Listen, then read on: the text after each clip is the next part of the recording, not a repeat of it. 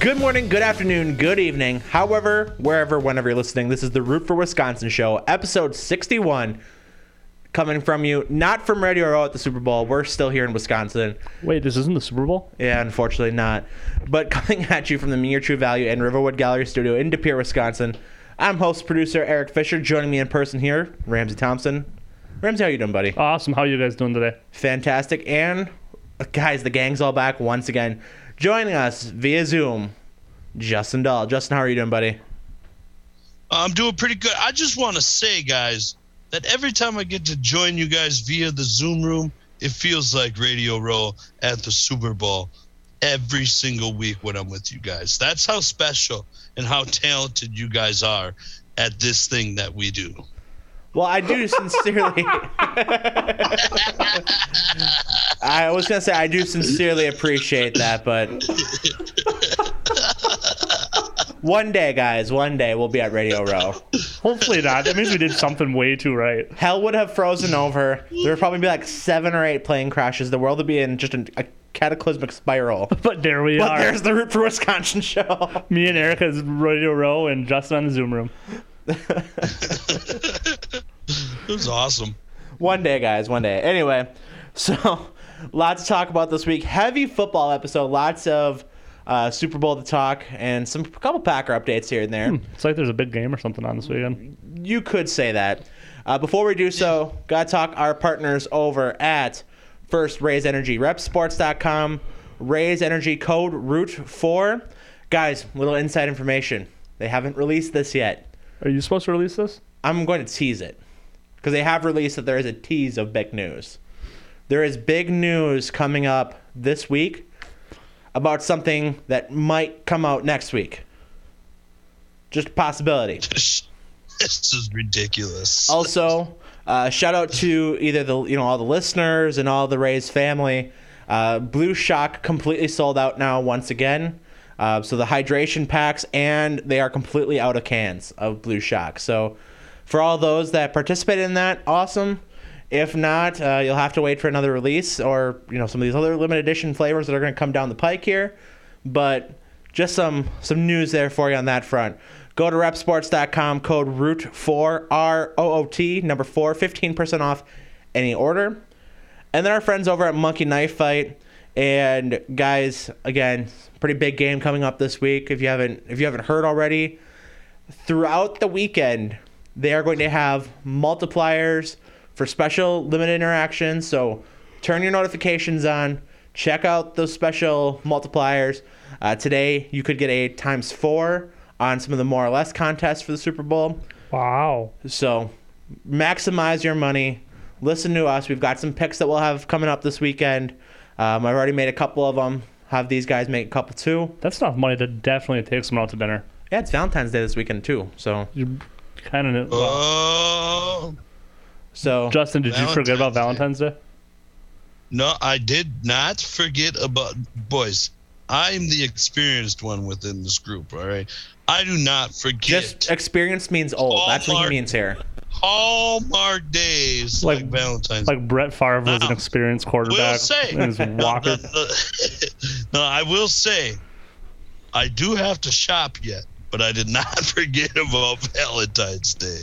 So, Katie, if you're listening, Justin, by the time you probably hear this, Justin may or may not have it already taken care of. So, you may or may not have to kick his ass, but he's got till Monday technically. So, we'll we'll cut him a break. 14th, Ramsay. So, So- So, yeah. So maximize your, your money there. Play the contest. We'll have our picks out uh, for some of those this weekend here as well. Pay attention to the Facebook page, and we'll have plenty of stuff here for the Super Bowl. Don't you worry. And with that, uh, one other just quick announcement. If you haven't already done so, if you want to, or if you have the ability to do so, uh, the Root for Wisconsin team, myself, and avid listener Sean Klosterman are going to be doing the Polar Plunge for Special Olympics Wisconsin. So if you feel so obligated to help out Special Olympics Wisconsin by uh, supporting Sean and I jumping into some very cold water on a very cold day, by all means, check out our Facebook page for that link as well to donate to the Root for Wisconsin Polar Plunge. All right, all that said, Time to talk some sports here. We start off with what we had rooted for.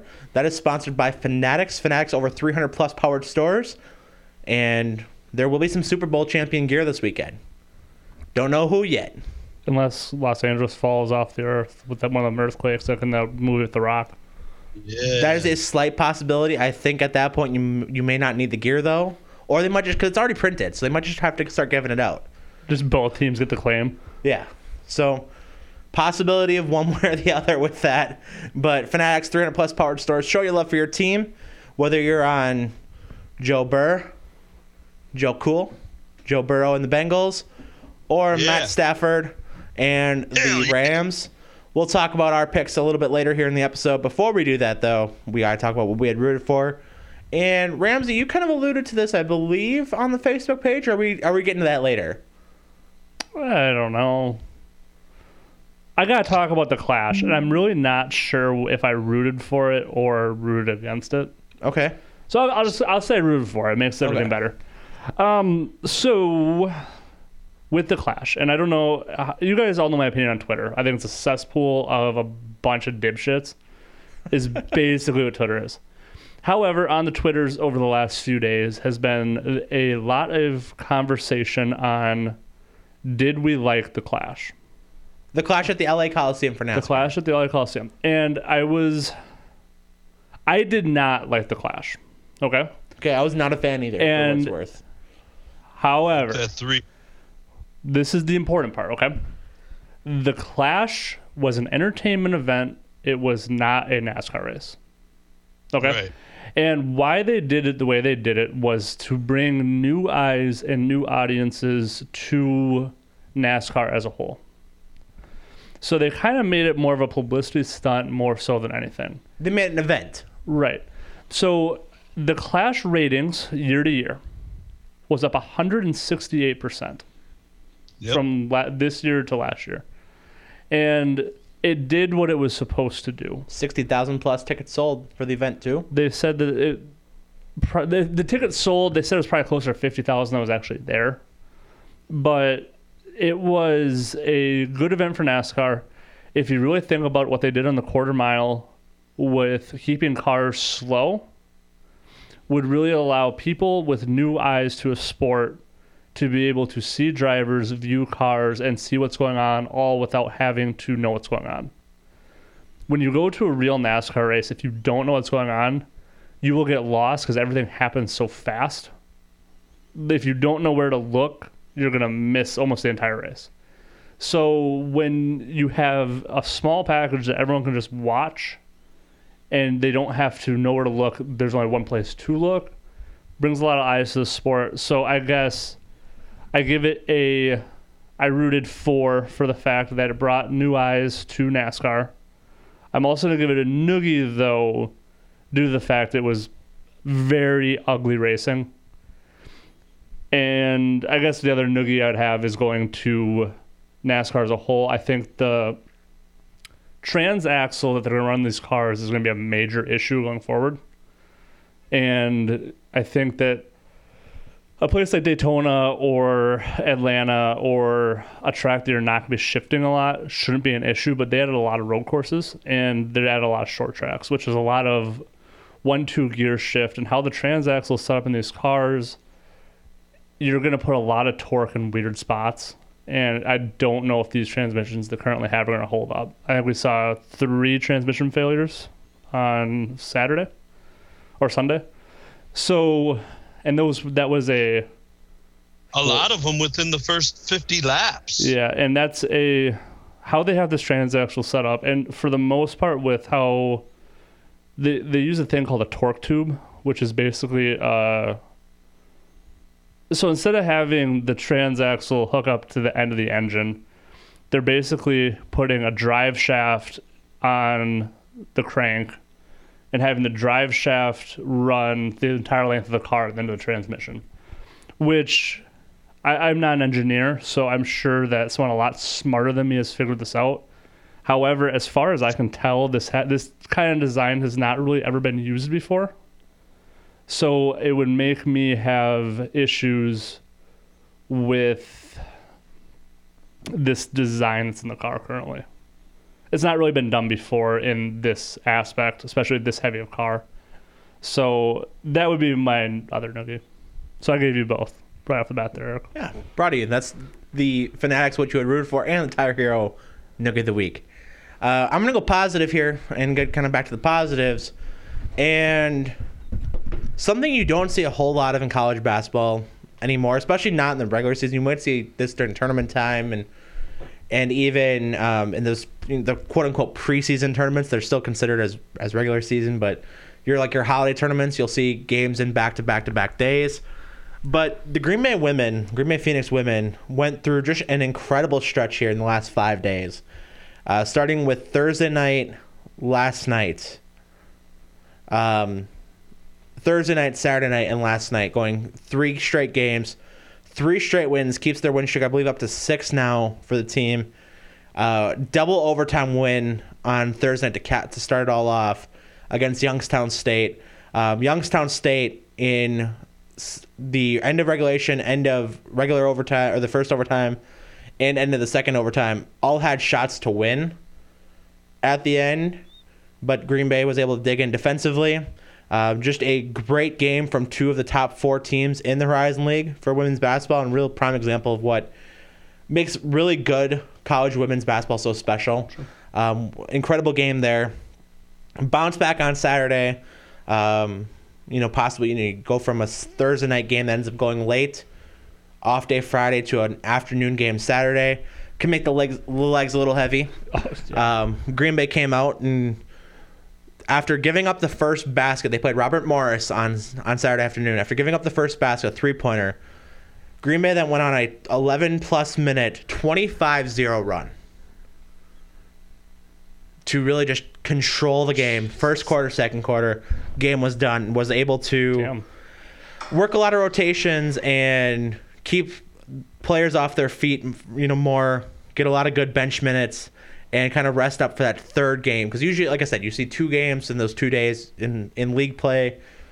Sometimes, you know, you might get two out of four, or, you know, really quick succession. But then having a third game and that fifth day uh, against a, uh, against your rival school, UW Milwaukee, was the Monday night So, game know, rivalry game on top of rivalry game as a makeup game from a previously uh, rescheduled COVID game, and to come out and take every punch Milwaukee had, and until the final 50 seconds of regulation, so 38 minutes, 10 or 39 minutes, 10 seconds. No team in the game led by more than four. This was a really good back and forth game. Really good back and forth game. Green Bay ends up winning, I believe, by eight or ten. I don't remember the exact final score there, but another big win for the Phoenix women. Get two days off, and then they are back at it again. Oh, three days off technically. Two, no, two. Um, back at it again Thursday night. Going on the road now to the Detroit metro area, where they will play the Oakland Golden Grizzlies and Detroit Mercy Titans Thursday, Saturday. The Oakland Golden Grizzlies. Yes. Where are they from? Detroit, Michigan. Hmm. Uh, it doesn't make sense to me. They're technically it's Oakland County. That's where Detroit is. It it works, but it doesn't make sense to how we think. Is there even a city where Detroit used to be? Uh, technically, I suppose there is. I thought it was just a dumpster fire. It it may or may not be, but there is still at least the Detroit M- Mercy Titans. So they're not a dumpster fire? Well, depends on who you ask. but uh, so big big week for Green Bay Phoenix basketball. Uh, the men had their two games over the weekend, um, and then they'll be back in action to release night for Wednesday, and they'll do three and five then as well. Well, they'll go Wednesday, Friday, Sunday. So just a lot of basketball. A lot of basketball, um, which makes our sky, our show have to be recorded on Tuesday nights uh, because of my other obligations. So lots of basketball going on. Really good basketball to watch, and especially that Green Bay women's program. Looks like they're kind of figuring stuff out, and the very young team kind of coming together and getting better and better as it goes on the season. Justin, you're what you had rooted for. Well, I just wanted to touch uh, on this. I thought the take that Ramsay just had was unbelievably good. I think that was one, Eric, that we could write down for uh, uh, a, take of the year uh, on the clash in the the reasoning of what the clash. This was going to be uh, partly what my root for was. Um, but but the reasoning that the clash went there, the racing was terrible. The racing stunk, but the numbers that that showed up, uh, I believe the rating was a 3.28, which Ramsay has said was 168% uh, improvement over the last couple years. Um, 60,000 tickets sold, 50,000 fans, um, famous fans. Uh, I thought, uh, you know, good for NASCAR. I, I, hope they don't ever do it again. I hope this is something that um, they look into different um, avenues um, of trying to do this in different areas of the country, and maybe even up in Canada, maybe even up in or uh, down in Mexico or or somewhere. Um, but I thought, you know, for NASCAR, um, outside of the racing, it was a a uh, a, a, success. Um, but my root for, uh, I don't know necessarily that I have a tremendous root for, so I'm just gonna I'm gonna go for a couple small ones. Um, the Packers hiring Rich Bisaccia as their special teams coordinator. I thought I know we're going to touch on that, so I won't dive too much into that. That's literally all we really had to. I mean, we're, we're going to go into it more in depth, but have you not paid attention to how we do this show, Justin? We always do the Packer stuff at the end. Come on, man. We got to make people stick around through all this garbage. Yeah, come on. What are you doing? It's my root for. What are you talking about? We never do Packers root fors. We always do that at the end. We talk Packers at the end. We talk. We, uh, man, come on. It's a good root for though. It is He's a good. Not It's wrong. a great root for. But you gotta know So better than you're that. bashing me. You're bashing me, and then telling me it's a good root. well, it's a positive thing that happened. I'm not I- gonna sit here and I dump on the move. I might give move. you a noogie. That's what I'm not might gonna. do. I'm not gonna dump on That the might be a noogie for Justin though. That is a big time nugget for Justin. You're an idiot. Anyways, my other small one, as I don't know that you guys um, have seen this, but uh, the University of Southern Indiana voted to go to uh, Division One basketball and might, and is in talks with uh, three conferences and joining for their basketball um, endeavors, uh, and the Horizon League being one of them.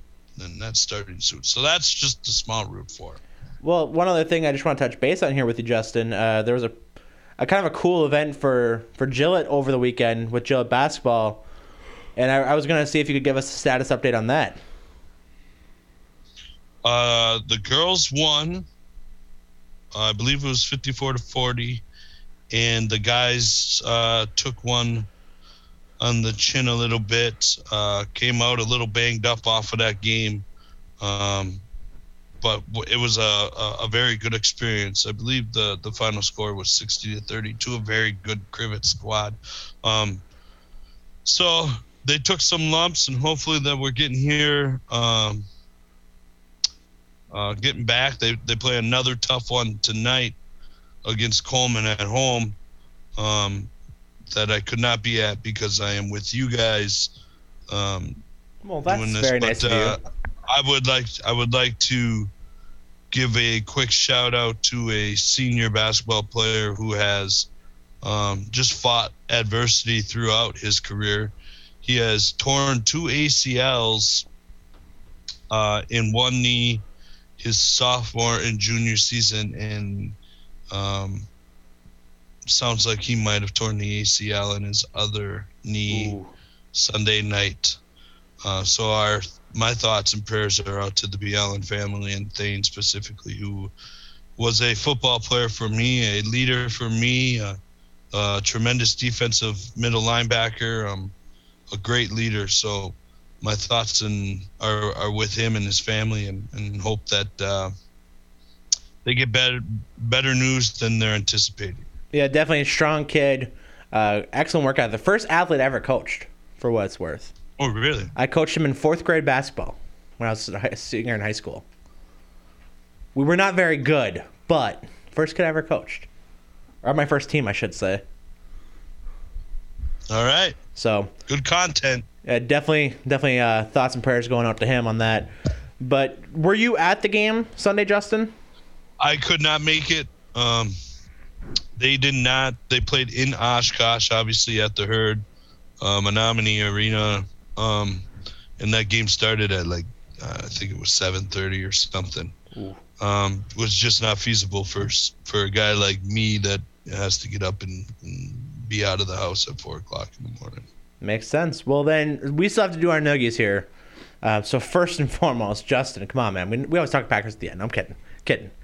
But uh, my my nuggies here. First, I gotta talk about the Houston Texans. And That's mine. That's mine. So we'll we'll piggyback off of each other, Eric. I'll let you can go first. me. I'll let you We'll go do it- first, We'll do it together. you can go first because I, I know what mine's gonna be, and it's probably not the same as yours. Mine's what happened today, so I want to hear yours first. I do not fully understand what the the Houston Texans are doing in firing David Culley, uh, who, in all purposes, probably exceeded expectations with such a shitty roster. Um, uh, playing a third round rookie quarterback, it, I believe they won four games That is correct. and I, I believe to me, I don't think any. I, I don't. They're not going to be the number one drafting team. Like they don't have the number one pick. They're not even number two. They're like three right. or four. What this guy did was was probably exceeded expectations. You fire him, and then you hire the guy who was his defensive coordinator, who was atrocious. He was atrocious in college football for Illinois.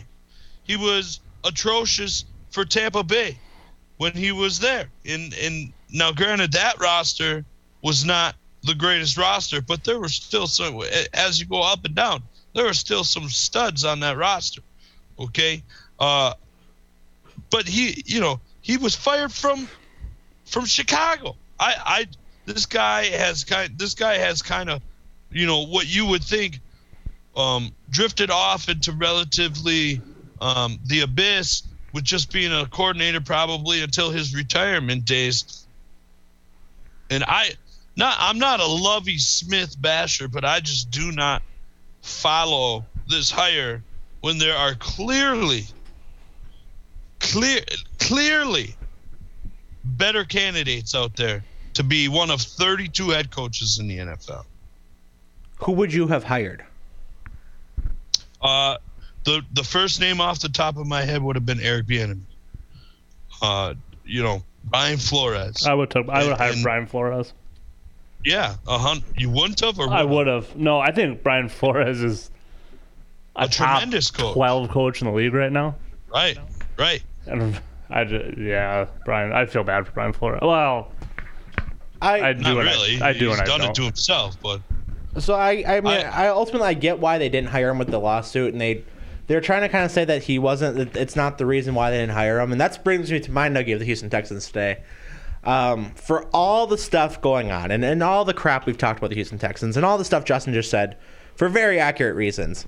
On top of all of this stuff we've talked about in the last year of this organization, really the last two years, we kind of even point back to um, the days of trading DeAndre Hopkins for a Gatorade cooler in a case of Busch Light.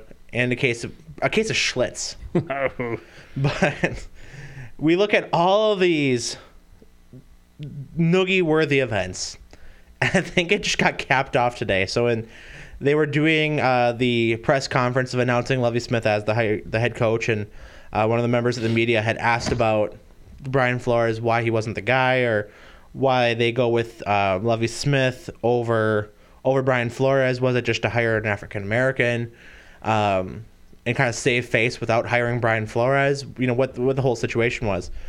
And mid answer of the GM of the Texans, mid answer, the fire alarms in the building start going off and they have to evacuate the press conference. And if you haven't heard the audio or if you haven't seen like the video of the Zoom conference, it is just really cap cherry on top of a dumpster fire of an organization to the fact that I I'm all you know I don't know if you could convince me that that wasn't planned.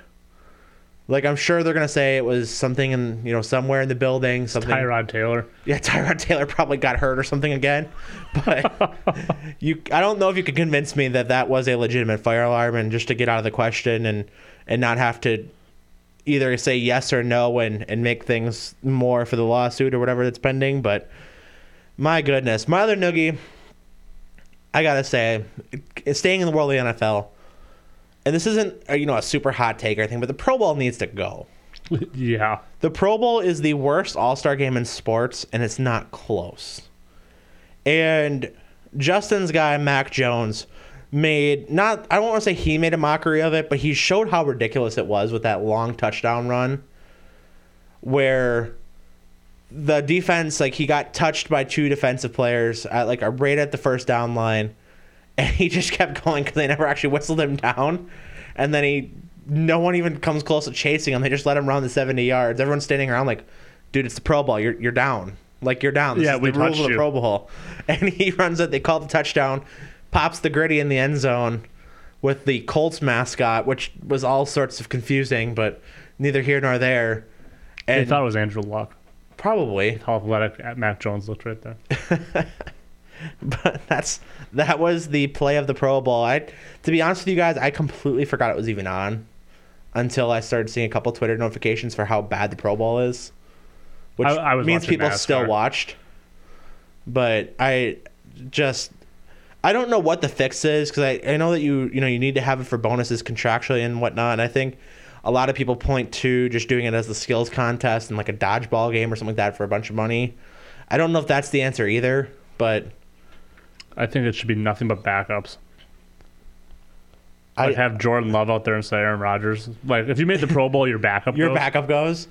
So instead of Davante Adams, friggin' uh, Equanimeous St. Brown Yep. and Jordan Love are going to the Pro Bowl. That's what I think it should be. I love that. Kurt Benkert. I Kurt Benkert deserves to be in the Pro He Bowl. deserves. That's what I'm saying. just just because.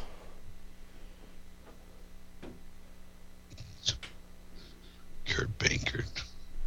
Hey, you watch that Kurt Benkert slander. Uh, the only th- bad thing I have What to say is about it with you guys, these backup Packer QBs? they're fun. Kurt They are Benkert is the best Twitter follow. him and like Tom Crabtree are two Crabtree. of the best Twitter follows you will find that have ever donned a Green Bay Packers uniform. The best part, and the, like the only bad thing I can say about Kurt Benkert is that all three of us combined have more rushing yards in the NFL than he does right now. That's facts. He also has more starts though. No, we have the same amount of starts. He has more Oh. snaps. Sure. He has more active game day suit ups. But he does we do have more rushing yards on him. So we got that going for us. But actually, one other cool thing about Kurt Benkert, if you, if you don't follow him on Twitter, if you don't follow him along, I I want to go on record as I hate the idea of Twitch. Like for people who just play video games and people watch people play video games. I understand that there's a good market there, and truthfully, at some point, I don't know what the future holds, but we may or may not be there at one point or another. I love Twitch. But the concept of it, it drives me nuts. But you love you love Twitch for different reasons. No, I love Twitch because it's a very fun community that you can, especially if you get in a good community. You just hang out with the same people every day on the Twitches. I'm not even gonna begin to unpack that. We're just gonna let that sit there. Right. But, but no, Kurt Benkert plays a lot of Madden, and he he will explain like play concepts as to why they actually work in real football, and he actually makes like people who play Madden like it makes it kind of worth watching for just a Sure. an analytical point of view. Like he, he had shared a video of him playing um, the, as the Packers against the Ravens, and I think he was even losing because somebody said, "Why are you losing?" or "Why are you posting your L on Twitter?" Because he th- it was a touchdown play he threw uh, to from Rodgers to Davante, which is also the fact that he's not playing as himself is even funnier. but Rodgers to Davante on a flag route post route combo with a back in the flat as to why it opens up in a cover two for that post route. And he does a really good job explaining it and just showing you how it works and what the play So art of it is. he's the next Doug Pederson. he very well could be. He very well could be. So that that's another reason to love Kurt Benkert on top of just being friggin' hilarious. I bet you he chugs beer too. Oh, he has to, right? I bet you he chugs a lot of beer. If he doesn't now, because he, he's got to be like a responsible parent or whatever. He, He probably did did, at, at one, one point. point. Yeah. Justin, you need to say something nice about Kurt Benkert. Yeah, we're not moving on to I say something nice not about Kurt Benkert. I do not need. What college did Kurt Banker go to? Doesn't, Doesn't matter. matter. Blue Mountain State. Yeah, doesn't matter. He plays with Packers. He went to Blue Mountain State. Him and Alex Moran were chugging beer. Nope. Virginia. Good for him. He's a Cavalier. Probably uh, lost to Trevor Lawrence at one point. Probably. I, be- I would believe that would be. Well, Justin, we're not moving on You say something nice about Kurt Benkert. Yeah, we need to hear it. Just something nice. Whatever, whatever that means. He probably played in a bowl game. His head coach's name was Bronco. These are not positive things. You're just pointing out facts. I don't know what you want me to tell you. A positive thing about Kurt Benkert. Say something nice. There's not, there's not a positive thing to talk about. He's fun.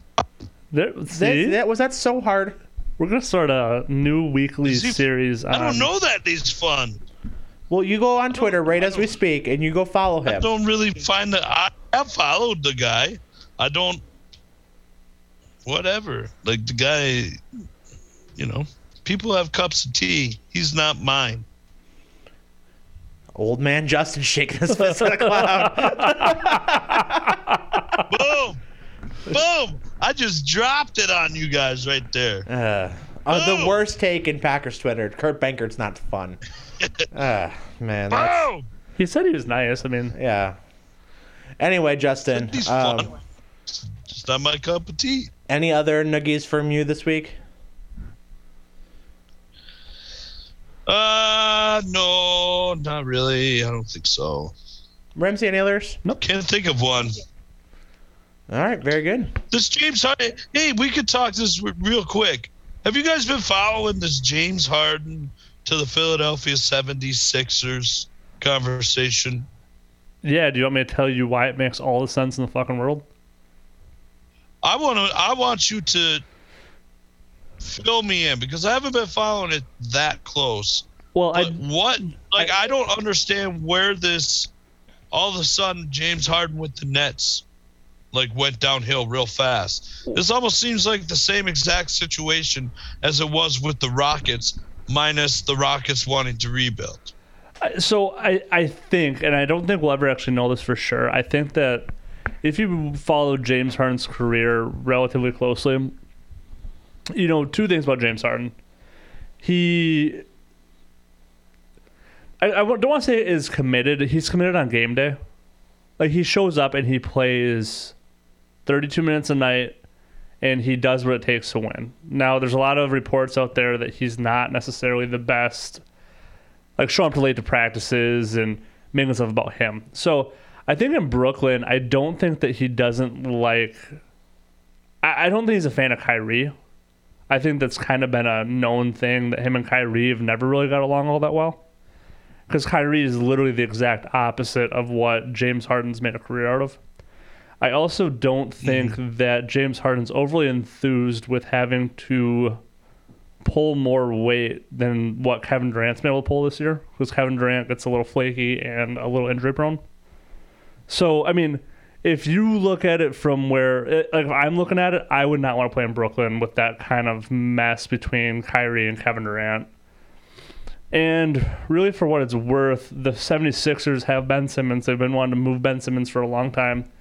Ben Simmons is one of the best on ball guards in the entire league and he's also one of the best facilitating guards in the entire league. That Cannot shoot, but doesn't that's not his thing. And you know, it's one of those things. It's kind of like you don't necessarily want to ask people to be what they're not. He's not a shooter, which is okay. He's really good on the defensive side of the ball. Payton wasn't a great shooter. Well, that's actually an excellent comparison there, Justin. Uh, it, it- he's really good defensively. He facilitates. He does things that not a lot of other NBA players are willing to do.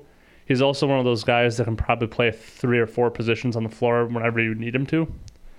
If you get him to commit, now that's been his kind of issue his entire career is that he doesn't necessarily want to commit in the offseason to improve or get better at shooting, or he just wants to be a basketball player which mm-hmm. is fine. But I think that it's kind of a thing that James Harden is probably going to fit better with the 76ers roster. And I think that the Nets, it, their offense would work better with a facilitator moving the ball to shooters. So, But could Simmons couldn't play with them because he's not vaccinated. That's the whole theory. One of the reasons he's sitting out, isn't it? No, that's that, Kyrie. That's Kyrie. I th- No, Ky- Ky- I think I think Simmons isn't either. I'm pretty Simmons is in that. mad at um, Everything Philadelphia. who's the Right. coach that was in Doc Rivers. He's he, the whole thing stemmed from when Doc Rivers didn't support Ben Simmons enough. Ben Simmons got upset and then started claiming a bunch of other issues. So, by the way, for what it's worth, I did just quick Google it here. Up until about a week ago, Ben Simmons was not vaccinated. Is he vaccinated now? Reports are that he has gotten vaccinated. Yes, from uh, NBC Sports. So that would be my quick rundown of that situation. I don't think it ends up happening because I don't think that uh, Ben Simmons has such a just bad mark, and they're asking a lot for him that I don't think he ever actually ends up moving. But that's kind of the connections that's been drawn from the whole James Harden Ben Simmons thing. Now, I'm, I'm going to ask because he also has the Harden has a connection to the GM of the Sixers, Daryl Morey. Uh, Who was in Houston with him, correct? Yes. Yep. So, with that, because I bel James Harden is a is he a free agent after this season as well, where he could be moved anywhere? Or has he got one more year up on his deal? I don't know that off the top of my head. So with that, I mean, we are, f- as time of recording here, about forty some odd hours, less than two days away from trade deadline. We've seen two major blockbusters go down today, between Sabonis, the Sabonis trade, and then the CJ McCollum trade.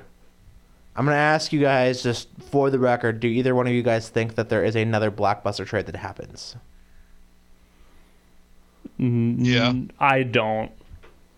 I don't know. Not necessarily Harden Simmons, but just do you think there is another blockbuster? well, I wouldn't consider either one of those blockbuster trades either, though.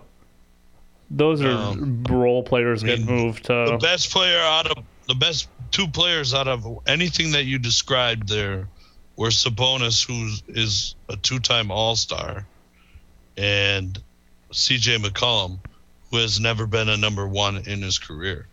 So I don't disagree, I don't know but that- they 'Cause just these are still the significant trades, er they names are in the big NBA. trades. In my opinion, a blockbuster would basically at this point be the Lakers find a partner for Westbrook or Harden going to Philadelphia.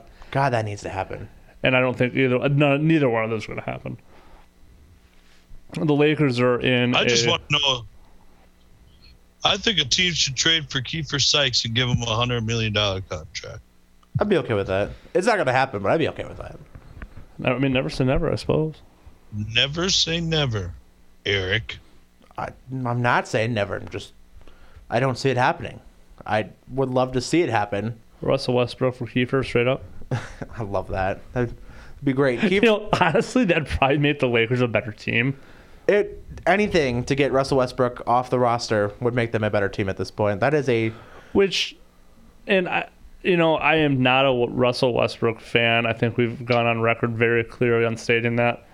I don't really like what Russell Westbrook's done this year is what we all thought he was going to do. We just thought that AD was going to be healthy. Like Russell Westbrook is erratic, super athletic, likes to turn the ball over. That's where he's been in LA. He's filled minutes when he had to. Um, I don't know. I feel bad. I feel a little bad for Russell Westbrook because I think he got. I think people had different expectation of him than what he truly is. I thought it was going to work better than what it is. I thought LeBron was going to be able to reel him in a little bit, but that's not here nor there, I suppose. yeah. I just I have not I been don't a have. A, I don't have a. I don't have a take. Uh, I, I don't know. I don't know how anybody could have thought that putting Russell Westbrook on that team was going to be a good idea. Well, You reap what you sow. LeBron is in year.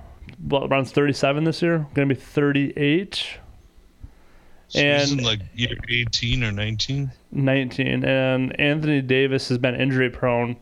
So Russell Westbrook the the issue with the Westbrook deal and Westbrook in general is not the player that he is, it's the contract that he has. And I think that's where the Lakers got in trouble was that it was incredibly short-sighted to try to give Russell Westbrook this money and not really have any way to get out of this money. So they're just kind of stuck with him. And his game is not gonna get fixed at this point in his career. Like it's just gonna be where it is. Like I said, he's done what he needed to do and fill minutes and you know be a sufficient defense player and be do Westbrook things. It's just unfortunate that there's no real exit strategy for the Lakers at this point because LeBron made a bad decision. Also, in basketball news, um, Bucks were quick Bucks report here as we uh, just talk about them for a second. And all I'm going to talk about for this Bucks report is the uh, rumors that they are looking to have a trade partner in the Celtics. The Celtics had offered uh, for DiVincenzo. Donte DiVincenzo has been the the piece for the Bucks, but I believe the Bucks were offered Avery Bradley, if I have that correct and they had wanted oh god where was the uh, they had wanted or Dennis Schroeder uh, from from Boston's what they offered but the Bucks want Grant Williams I would not trade DiVincenzo way. for um, Schroeder. Schroeder's been a headache in the league since I would I wholeheartedly agree that's why the Bucks turned it down uh, but they had been requesting um, Grant Williams. Also just with that just to kind of touch back on the Sabonis trade. Why would you trade a young piece like that? I, that's just what the rumor was Justin. I, I don't like it at all. That's terrible. I- Anyways, I do just want to touch on back to the uh, Sabonis trade that Oshkosh native Tyrese Halliburton was part of that trade coming back to the Pacers, so a little bit closer to home for him, coming from Sacramento out to, and coming back to, uh, or no, New Orleans, correct? Or was it Sacramento? I'm, I'm Sacramento was yes. where Halliburton was. he was yes. in Sacramento, yes. so Sacramento back to the Midwest, and he's now an Indianapolis Pacer. Which that would be he would have been a perfect Indiana fit in LA. Was Tyrese Halliburton. Yeah, definitely. If what um, the Kings gave up today could have went to LA, that'd make them a playoff contender. Or I guess uh, NBA championship contender. They're going to be in the playoffs because everyone makes playoffs in the NBA. Pretty much. But so that is my Bucks report. With that, Justin, I know we've got some some Badger basketball going on. Anything new in the world of the Wisconsin Badgers? Uh, not not much new. Uh, really, I, I was thinking about it today. I there's they really uh, we covered a lot of the stuff that I was going to talk about last week.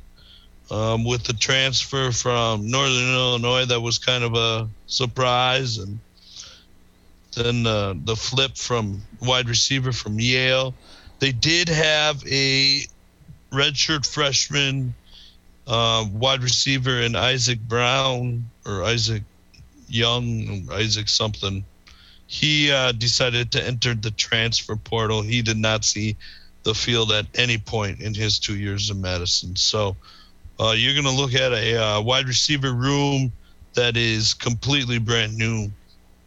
Uh, in Dean Engram's introductory press conference, uh, there were some some things that were pretty glaring um, to see them talk about. They do not have a bona fide plan as of yet, saying that it was going to be a collaborative effort in the play calling for the offense. Um, he does not have a specific uh, coaching group yet um, that has been told to the media.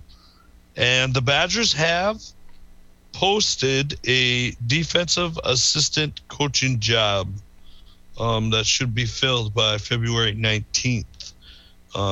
So that that's a little bit of news. Most pundits would have thought that that that they would have uh, posted for a QB coach, in which they do not have. So that looks like that might be um, Paul Chryst' job going forward um, as head coach, QB coach, and then hopefully Engram will be calling the plays. I'd be a big fan of That that. guys is pretty pretty much the Badger report. The Badgers snuck one out uh, against a, a Penn State team that isn't uh, all that great. They're a 500 team. Uh, snuck one out at home by two points. Um, they took one on the chin against uh, Illinois. Um, just a, a horrendous shooting effort. I believe they were three for 24 from three point land, um, and somehow still scored in the 60s in that game. Um, Do you, giving the, up do you remember the score of that game points was? to Kofi. I do not specifically remember. Um, it was a pretty high scoring game. Uh, Kofi Cockburn scored 37 points himself um, in the middle. He's just a, a freak of nature. Um, but currently they are playing very well on Michigan State's floor with Tyler Wahl back in the lineup. Um, Brad Davison just knocked down his first three, and they're up by, I believe it is eight. It's 37-31. That's pretty much the ba- bad part. All right, good stuff. So with that, well, what do you guys think? Should we should we just focus all Super Bowl here right now, or do we want to talk anything about the Rick Bisaccia hiring and a couple other NFL notes before we get to Super Bowl? No, it's done Super Bowl. All right, so good decision, Ramsay. So as mentioned, and Justin uh, talked about much earlier in the episode, uh, Packers have got their guy at the special teams coordinator, hiring Rick Bisaccia, n- most notably known for as of late, as being the interim head coach of the playoff-bound Las Vegas Raiders. And then the Raiders ended up going with Josh McDaniels um, as their head guy, so losing or not ever shredding the interim tag. But then Packers get him as the special teams coordinator. Uh, really, to me, I think that's an. I mean, for all the reasons, just to make sure that that is an incredible unit.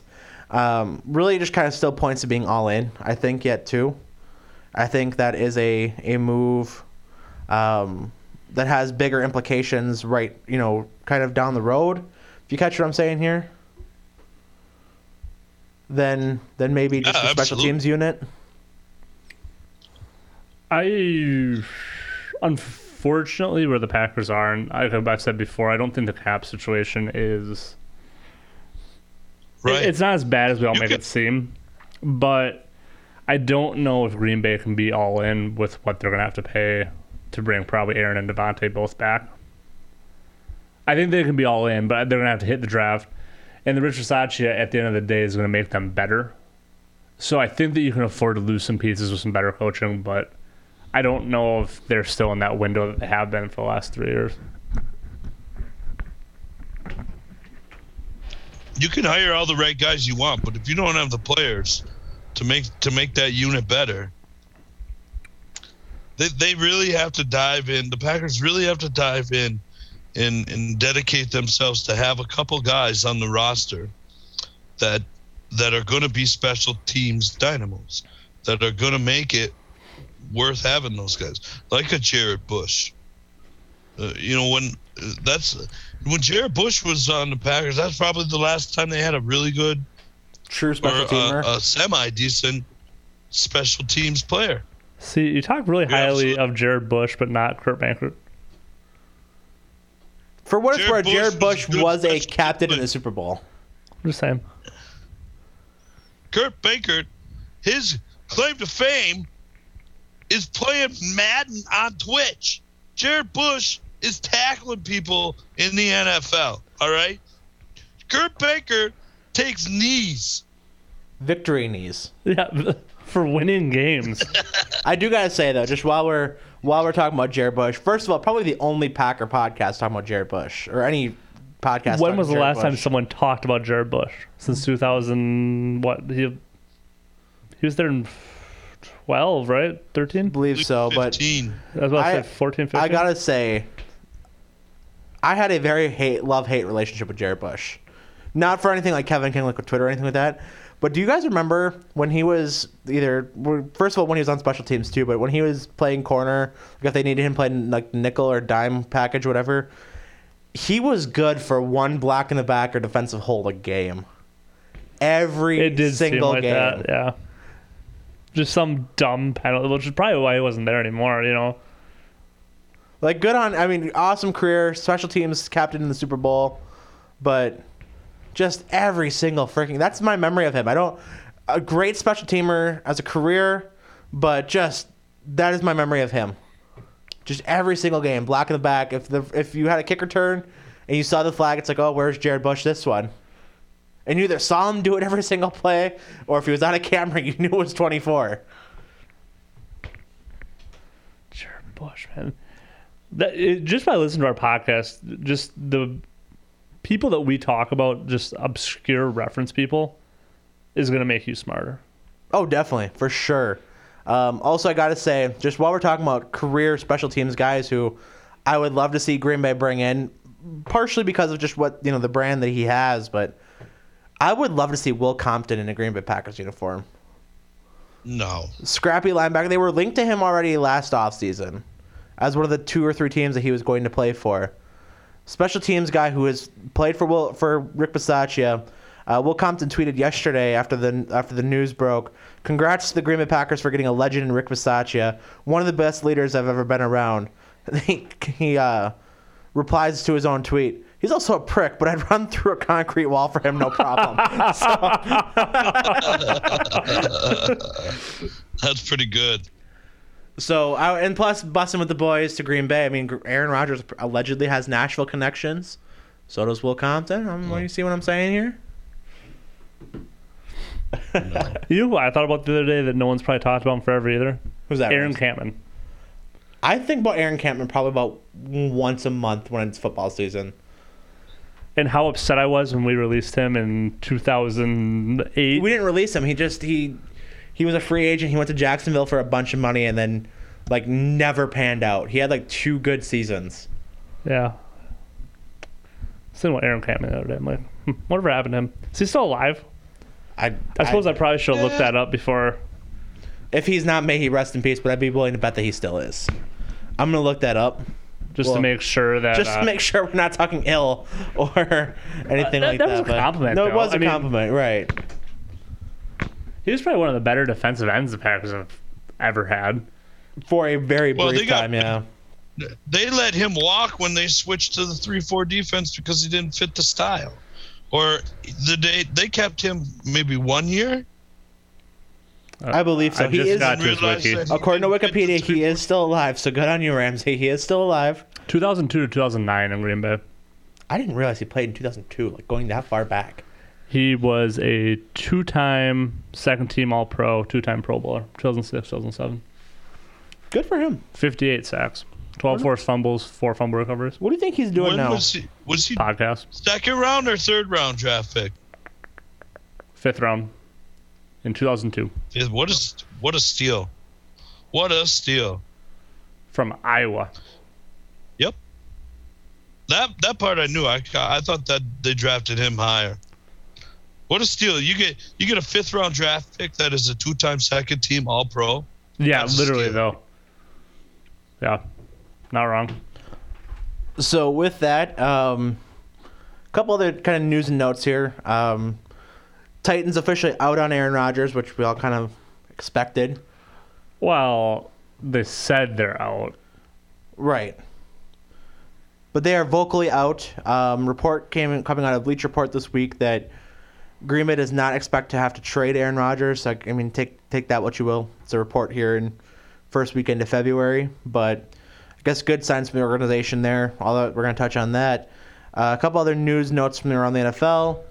Uh, Kyler Murray causing being maybe the latest quarterback in quarterback controversy land of unfollowing all the Cardinals related um, Twitter accounts, social media accounts, etc., teammates, uh, allegedly may have something to do with the fact that the Cardinals owner has not paid coaches playoff bonuses. I think it is solely about Kyler Murray wanting a bonus. I'm Or sure it is. to get restructured or re-signed. I'm or- I'm 100% sure it is. It's uh, saying, look, look at the outrage this is going to cause. Pay me now. Is all that Kyler Murray was. Justin, He's got to be on a rookie contract. yeah, he definitely is. He is. That's why they want. He wants to be resigned now, and I just don't think the Arizona Cardinals over the last few games have. He's got Baker Mayfield feel about him. No. No. You don't think so? No. I think it's worth a conversation. No. Look at the numbers. Kyler Murray faded down the stretch. Yeah, at least Yeah, he has. He was an wasn't MVP candidate. after the seventh- Baker Mayfield's never Yeah. been better than a 15th From- quarterback in the league. From week one to seven, okay, still counts. Baker Mayfield never he did was that. ne- he was never truly an MVP candidate. He was until he got hurt. Which So he was he was good for forty percent of the season. One season. Out of three. I'm looking at the stats right. I I bet Kyler Murray's numbers are considerably better. Well, sure, they're playing in much different styles of football, though, And too. Kyler Murray plays in a He did- much better division. That's not even arguable. Yeah. They had two teams playing for the NFC Championship game, and Arizona. Sure, who this was- year. But you look at Right. that. You look at that AFC North last few years. I mean, you've got, you've had an MVP in the Ravens with Lamar Jackson. They had three teams in the playoffs last year. That's true. And they have a Super Bowl team this year. They had two playoff teams again this year. So Kyler. I'm not. I don't think we're going to argue that the NFC West wasn't the best division in football. I certainly won't argue that. No, not at all. But, but if you were going to compare this year between Kyler Murray and Baker Mayfield, no doubt, I'm sure the numbers are probably uh, in in Kyler Murray's favor. But if you went from week seven to week ten or to week eighteen, uh, and Baker Mayfield played with a separated shoulder on his off throwing arm almost the whole year. with a better roster. The Cle- that Cleveland Browns team's a quarterback away. That's a true quarterback away. Baker Mayfield, I will don't give. I I, will give. You don't think that that defense is good enough, and the offensive line is one of the top three in football. They have two top fifteen running backs. Their receiving core is probably the weak point at this point, but they still have Jarvis Landry, who is severely underrated. They have uh, what two pretty decent tight ends. I mean, that team is where Tampa Bay was a few years ago. That it, they need a few more pieces, and I don't know if Kevin Stefanski is that guy, but I would say that that's uh, I would say that's a better roster than what Arizona has right now. I don't know. I don't know. I don't know that. I, I've said this before. I think people we've overvalued Baker Mayfield to he's not even the best quarterback in the state. You could make an argument he's the third best quarterback in the state. You could make an argument today that? C.J. Stroud would be a better quarterback than Baker Mayfield. At Oh, Ohio Jesus. State. I should. I'm not kidding. Like that's a legit argument that you, we could probably have. So he's nowhere near Joe Burrow, and Joe Burrow's at this point. I guess we can kind of get into the Super Bowl stuff, but Joe Burrow is now reset on how we view quarterbacks, and I think Joe Burrow is an insanely good talent, but I think Kyler Murray's done the same thing. We've seen it now where, you know, Kyler Murray two years in, you know Kyler Murray is a special talent. Now, if he ever gets there, we'll see. But Kyler Murray is a special athlete, and I don't think anything anyone can take that away from him. He has a better arm than Baker Mayfield. He's more athletic. The only thing Baker Mayfield has on him is size, right? Not by much, but enough. And that's, I think that's a knock on Kyler Murray right now is his size, and I, I kind of, I go back and forth on that, and like I don't want to fault the guy for his size, but I would also take a bigger quarterback over him. Like, so call a spade a spade, but he's more athletic, better arm. Joe Burrow's got to the point now where he's special. He's in a Super Bowl with a rebuilding roster in year two. and Baker Mayfield has a better roster than what Joe Burrow's been given, and Baker Mayfield can barely be a 500 quarterback. I mean, Baker Mayfield's not it. Dak Prescott's not it. Kirk Cousins isn't it. These guys are in a different class, and at this point in the NFL, if you want to win games and be competitive, I think Baker Mayfield can be a competitive quarterback in the league. I think Kirk Cousins can. I think Dak Prescott can. I think you just have a really special roster around him when you have to go play people like Josh Allen or Patrick Mahomes or at this point Joe Burrow or Aaron Rodgers or what was Tom Brady. It just is a there's a pretty big gap in quarterbacks and that's what's winning ball games right now. That was I mean really that was difference in the Rams 49ers, right? That the Rams had a step up a step above quarterback over what the 49ers do. That's why they drafted Trey Lance. I mean, that's just what that's where the league is right now. It's just a very heavily quarterback based league. And people like Baker Mayfield and they're good, they're good quarterbacks and if you got them in the right situation, you'll win games. It's just I don't know. They're not good enough to carry you. Did you find the stats on on this? Kyler Murray was better in every single stat. If I didn't think I, it was so like egregious that I didn't think I had to read them off. Baker Mayfield versus Kyler Murray. Kyler Murray was better in completions, better in attempts, better in percentage, better in yards by 700, better in yards per attempt, better in touchdowns, less interceptions, less sacks, considerably more rushes, considerably more rushing yards, more on rushing attempts, a longer rush, more rushing touchdowns. So any any meaningful stat, Kyler Murray was night and day above Baker Mayfield.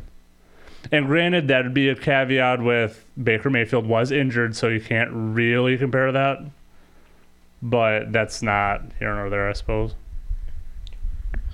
Well, how about what if you went back and you went and did their their third years apart? Because So Baker was pretty good year year- three. Baker's third year was last year, correct? Correct. Uh, the 2020 or 2021 season. So if you compare third year to third year, what's the difference? I'm trying to find. I, I found their career stats, and obviously Baker Mayfield is better uh, career versus career, but he also has another season in, so it's not. Correct. That's why. That's I why I mean, say third year. I guess year. one of the because then you're the big numbers, right, would be completion percentage, right? Career versus career, Kyler Murray has a 66.9, so 67% completion percentage. Baker Mayfield has a 62. Um, I'm trying to find other meaningful numbers that are kind of. Kyler I'll give you the meaningful number. Kyler Murray's better per game by passing yards, quarterback rating, time sacked, uh, and pass yards per game. Kyler Murray's ahead, 249 to 235. Quarterback rating, Baker's an 89.1, Murray's a 90. Uh, he's been sacked 34 less times. I mean, I, I think that Kyler Murray, and I think it's an unfortunate thing with him is that he's gonna fall. He's gonna be small, so I think he's gonna be injured. So I don't think we're actually gonna have a definitive win on that argument. But I don't think it's really all that close right now.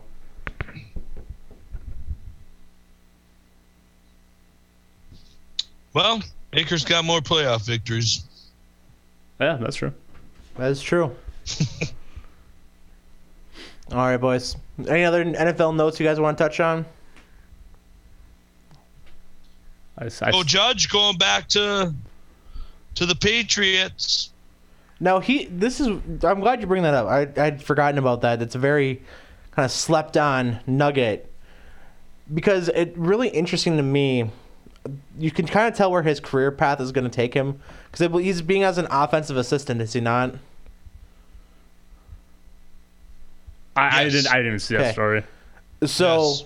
With that, I mean, he had It's previously a been special teams coach. right. And that's what he was. that's my ultimate point here is I believe you know it really seems to me that and I don't think this is a shocker once you're head coach probably goal is to become one again if you get fired, but trying to retool his qualifications as opposed to kind of taking the Bisaccia route and, and just kind of sticking with what you are and where you've excelled.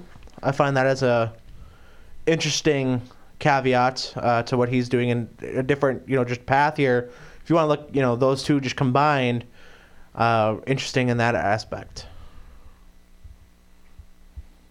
Certainly. Um, the Giants have made another, what I think is a really good hire in uh, a defensive coordinator, um, Wink Martindale, who was the coordinator for the Ravens for the last, I don't know, five, six, seven years.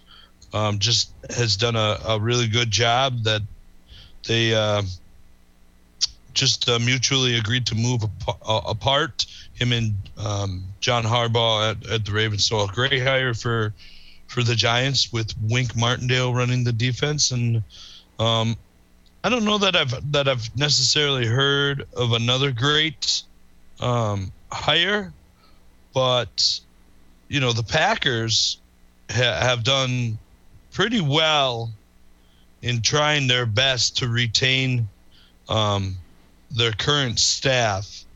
Um, I don't know that we've talked about the tight ends coach, Outten, uh, has moved on to be the the offensive coordinator for. Yep, we talked that last Hackett week.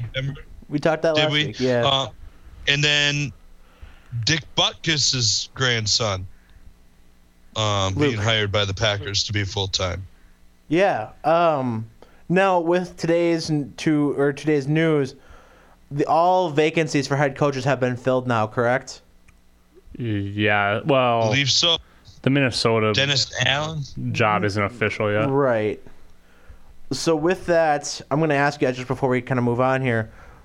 What do you think the best hire? Doug Pederson. I agree. I, I don't think I any of the other ones are even close to that. We we got on that right away. I, I would say.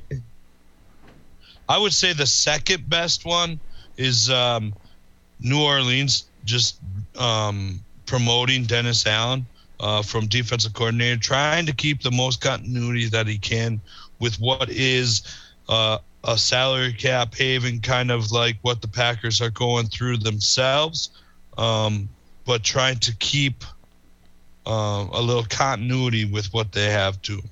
well, and he's beloved too, isn't he? But the players just um, Yep. Yep. And he was he did fill in for Peyton at times when Peyton was out with COVID or whatever situations. See that during Bountygate? He was not. No. Oh, I would like him more if he was. Um. That was Greg Williams. Yeah, Ron Williams.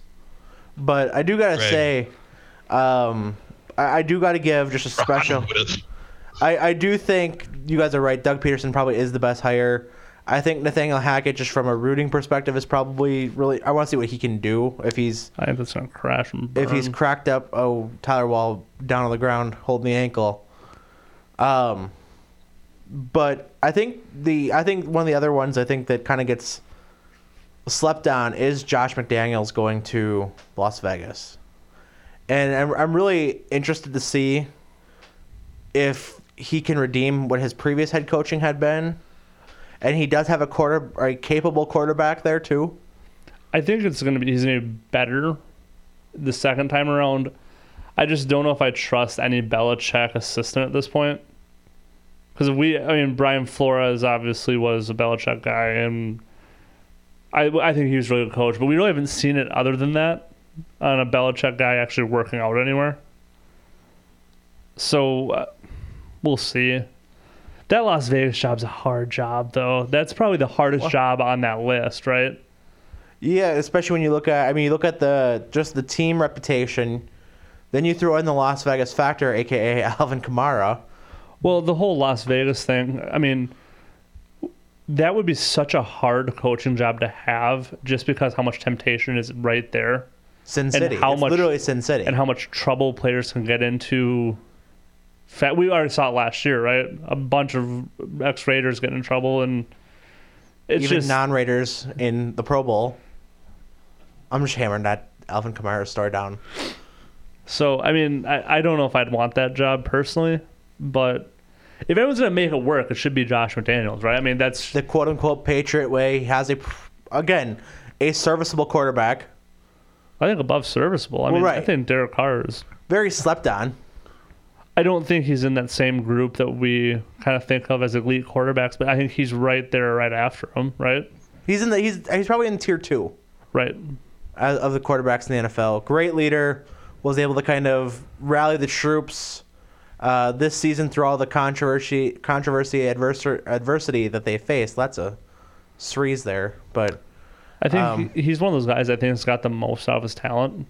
Oh, absolutely. What talent he has, he might not be as talented as some of the other guys, but he's definitely got the most out of it. I mean, What do you think about just from his perspective? I mean, look at I mean, talk about having pressure on you, be having your brother be one of the biggest draft busts of all time.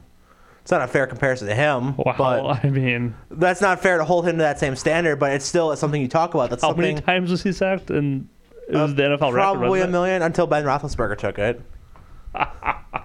but You have like 60 something in a year. Yeah, it was something You had like 60 insane. sacks. But you see, you still see what I'm saying though is you you've got these unfair comparisons that are still being held against you, just like Trey Lance is going to be held to the same standard against Carson Wentz because they went to the same college. Right or wrong, it's it is the reality of the situation. Yeah, you're not wrong. Thank you. I know. but um, no, I, I think that's going to be a good one to watch. But I, I do think that uh, Doug Pederson is the home run. Now, really interesting how that whole interview process went with him, because he interviewed the earliest because he could. He was you know he's not coaching this year, and with the new rules, Jacksonville because they had that vacancy after they fired Urban Meyer, they could start interviewing early on too. So they interviewed Doug Pederson way early on. They lose out on Nathaniel Hackett because that was their kind of their guy. and then without a second interview, they just go, "Yep, Doug Pederson," which I think is the right call. That was the right coach. I don't. You don't want Nathaniel Hackett going there. I don't think Nathaniel Hackett yeah, works first in time Denver. play caller. Yeah, you want. You have Trevor Lawrence, and we've said this before, and you can go back on the podcast. We talked about it when Urban Meyer was fired on the Doug Pederson hire. Was that you need someone that's stable in Jacksonville? Like that's just you need stable stability for Trevor Lawrence because you have to get it right now. By the way, Stable, offensive mind, former NFL quarterback. Um, Super has Bowl winner. done it big time. Exactly. It wa- I- I by the way, just lights just up. to kind of one, I found the stat here. The NFL single season sack record was David Carr his rookie year, 76 sacks for 411 yards, and that wasn't even his career high. His career high came the season he got 60 sacks 68 times for 424 yards. I uh, I found it funny. Mel goes, "Oh, former Packer quarterback Doug Pederson gets the Jacksonville Jaguars job." I'm like, he didn't win a Super Bowl or anything with Philadelphia. You know, that's not Packer quarterback Trump's Super Bowl winner. Right. That He was was the, though. that was the article floating here around Green Bay. I laughed. I laughed pretty hard about that when she told me that. Well, you got the local tie, so you got to tell But it that she way. didn't know that he won a Super Bowl before. So she just literally thought, oh, former Packer quarterback gets head coaching job, not realizing that he was. Brett Favre's back. but he was Yeah. a Super. He was a two-time Super Bowl champion though, too, though, because he was here for the '96 Super Bowl. No, the headline Packers I know, former I Packer know. quarterback. Super Bowl champion as a player and as a coach. Good for him. Uh, just real as we just before we talk Super Bowl, while we're kind of transitioning here, who is your favorite Packer backup quarterback? Because we've we've been so blessed in our lifetimes, all three of us, to see basically two starting quarterbacks. Favorite backup. Not counting Aaron Rodgers doesn't count because he was technically the backup for Favre, but favorite backup quarterback that never really played. Oh, Vince Young, That's a good one. That's a very popular. Graham Harrell. Matt I, Flynn, I loved Graham Harrell back at Texas. Those Texas Tech days. him and Crabtree. Him and Crabtree taking out Texas at, in Texas Tech or at Texas Tech in Lubbock. Matt Flynn was I'm gonna there. go way. I'm gonna go way past your time, guys. You say Tim Couch, Jim McMahon. Matt Hasselbeck, Kurt Warner. Jim, Mc, Jim McMahon is a good one, but Ty Detmer, Heisman Trophy winner. Do you guys remember when? Heisman Trophy. You won a Heisman? Hell yeah, he did. Do you guys remember when uh, big quarterback bust Akili Smith and Tim Couch were Packer quarterbacks for a minute too? Yeah. You know who I think? I, If I had to pick my favorite one, my Brian favorite. Brohm. Seneca Wallace. No, my pa- I think my favorite one, and Ooh, because of just because of one. Madden, was Craig Nall. I loved Craig Nall for no reason. You've you've talked about Craig Nall before on the podcast. Because for the reason being, the only reason I love Craig Nall, and and this is such a bad take in, in retrospect, but Craig Nall in like Madden's 06, 07, when he was technically the two quarterback, before they kind of let Rodgers be the two. When you played a franchise mode in Madden, there was two quarterback minicamp drills, right? You had precision passing, and I don't even remember the name of the other one, but there was one where you had to hit the receivers in certain areas, and there was like the gold, bronze, and silver Yep, rings. yep. And then there, there was like the pocket presence one where you had to avoid sacks and Yep. then hit the receiver that highlighted or whatever. You'd obviously do Brett Favre for one of them so you could get that extra couple of attribute points and make him even just a little bit better. But Craig Nall in, the, in those games was so much better than Aaron Rodgers at the time, which is just ridiculous to think about now. But he was so much better that you had to use Craig Nall for those drills because Aaron Rodgers was not it in those two games. And for no reason, I love Craig Nall. That and then the story of Rodgers talking about when um, when his rookie year when they were playing in Cincinnati, and the fan came on the field, and talk about how Rodgers they were both suited up because that's a lot of teams carried three quarterbacks in their Yep. active roster. They're both suited up. They're both sitting there, and um, the the fan comes on the field, takes the ball from Farvey, and gets just wrecked by a linebacker or whatever. But then it's Craig Knowledge turns. What the fuck was that?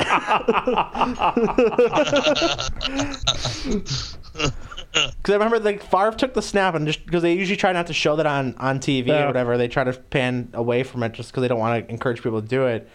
But this is this big dude, huge ass beer belly, just stumbling around the field. Favre takes a snap and goes to hand it off, and just gives the dude the ball and lets him get like shrucked by a linebacker.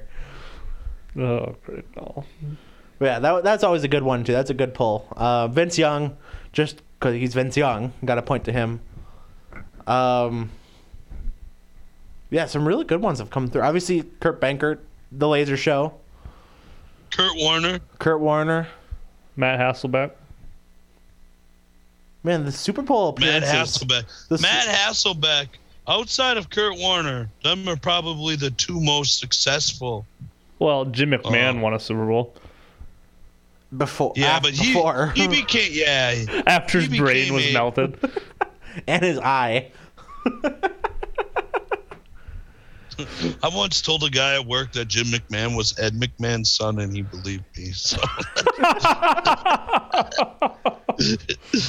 Be more likely to believe Vince McMahon. the, wor- the worst part about it is the guy's a Bears fan too. So. He's the he's the third McMahon child from Vince. Remember the uh you guys remember back in like 2005 or whatever when it was the bastard son storyline? Yeah, It that ended was, up being uh, Hornswoggle. It was actually Jim McMahon.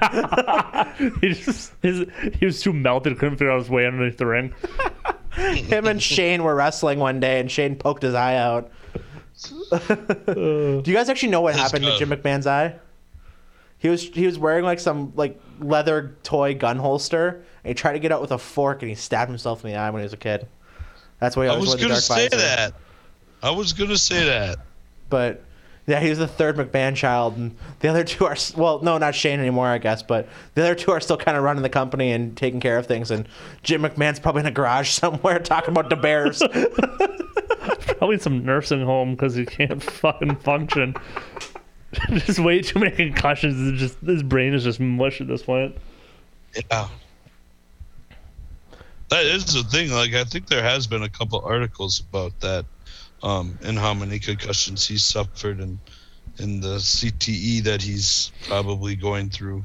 Yeah, he looks rough. I don't know if you've seen him lately. He looks, he looks like he's got it dropped on his head about forty-five Jesus. times. oh, with that, we should probably talk. Uh, should probably talk Super Bowl. Uh, as we've talked about Super Bowl winning quarterbacks. So before we get into the game itself, um, we're going to talk some bets here too. And after last week's bets, Justin actually in the lead now. Justin has rose to 13 and 10 in the standings. Nice. Uh, myself, I am at 12 and 11, and Ramsay, you are at 8, 8 and 1. Oh, there we go. So congrats to you. Just recapping the week, uh, I had gone two and two. Justin went three and one, and Ramsay went two and two as well. Boom. Did Milwaukee win? They did not. They got crushed. Oh, damn. So I'm glad I kind of talked myself out of that one. Drives our secretary nuts when one of us talks herself out of a pick. We'll go on and on and on. Just like, you know what? Nope. So our bad, Shauna. That's us. But um, so that's where we're standing right now. Again, 13-12 or excuse me, 12 and 11 for myself, 13 and 10 for Justin, and 8, 8 and 1 for Ramsay. So with that, we're going to run a gamut of Super Bowl picks here. Shauna, get the paper and pencil ready. This is gonna probably go for a second. This is gonna go. this is not going to be my strong suit. I know this. So first, we're gonna do we're gonna do two actually for the the, the regular people betting out there. Then we're gonna get really degenerate here. I love it. Yeah. So Bet with the house that, on the coin toss. the game itself, the uh, the Rams, the Los Angeles Rams, are favored as of right now by four and a half points, which is insane to me. So first, we're gonna go against spread. I'm going Bengals. I'll start it off. I'm going Bengals. You're going Bengals at plus four and a half. Correct. I- Ramsay? I've all week I've tried to talk myself from the Bengals, and I believe I've bet against the Bengals t- every time in the playoffs so far, and I've lost every single time. I think the opening week you picked them. Oh, I did. I did pick them over Tennessee, but Or, that's or the over the Raiders. um. Anyways, I, ugh. I just I can't get. I think it's a mismatch. I think LA just has some better roster. I'm gonna go the Rams. I'm pulling for Cincinnati. I want Cincinnati to win. If I'm putting money down, it's probably gonna be on the Rams. So you're taking the Rams to cover the four and a half. Yeah. Okay, Justin. Yeah, I'm definitely taking the Rams to cover four and a half. The uh, experience factor of having been there four years ago with some of this roster, um, a more experienced Matt Stafford.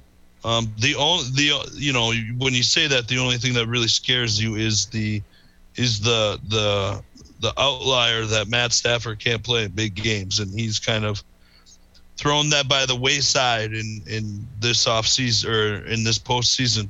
So Well, I think the yeah, we'll take the Rams. I think the it really comes down, and this is this is probably one of the this is gonna be a really lame take, but it is what it is. It, it's really gonna come down to can Joe Burrow get enough time to make a play down the field to a Ja'Marr Chase or Tee Higgins? Like, it, I don't. I think that's all this game boils down to. I, I'm gonna lean towards no, because this Rams defense, the front I mean, just between Aaron Donald, Leonard Floyd, and Von Miller, I don't know how you stop those guys on two weeks of rest. Now, not saying that Joe Burrow can't do it because I definitely believe he can. And if you tell me, you know, on Monday, hey, Joe Burrow had 350 yards and four touchdowns, like that wouldn't shock me. But I just don't think that the Cincinnati Bengals are quite there yet with their roster construction. Right. So I'm gonna throw some numbers out here.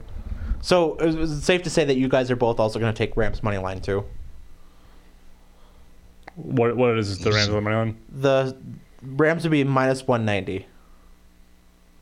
So Cincinnati is plus. Cincinnati's plus one- 160. I was also one seventy five. I I would. I'm taking the Rams. Yeah. I'm I'm gonna go Bengals money line too, because I think this game's a lot more even. So let's just I just want to give you guys a couple numbers here, and At home, but it's also the Super Bowl though, so you're not really getting a true home game. And they haven't had really a true home game all playoffs. When you look at how well every team's traveled against them, and then you throw in the fact that it's just going to be people with way too much money going to the game. I'm, I'm going to say it doesn't matter. Super Bowl, the, the home field advantage doesn't matter whatsoever.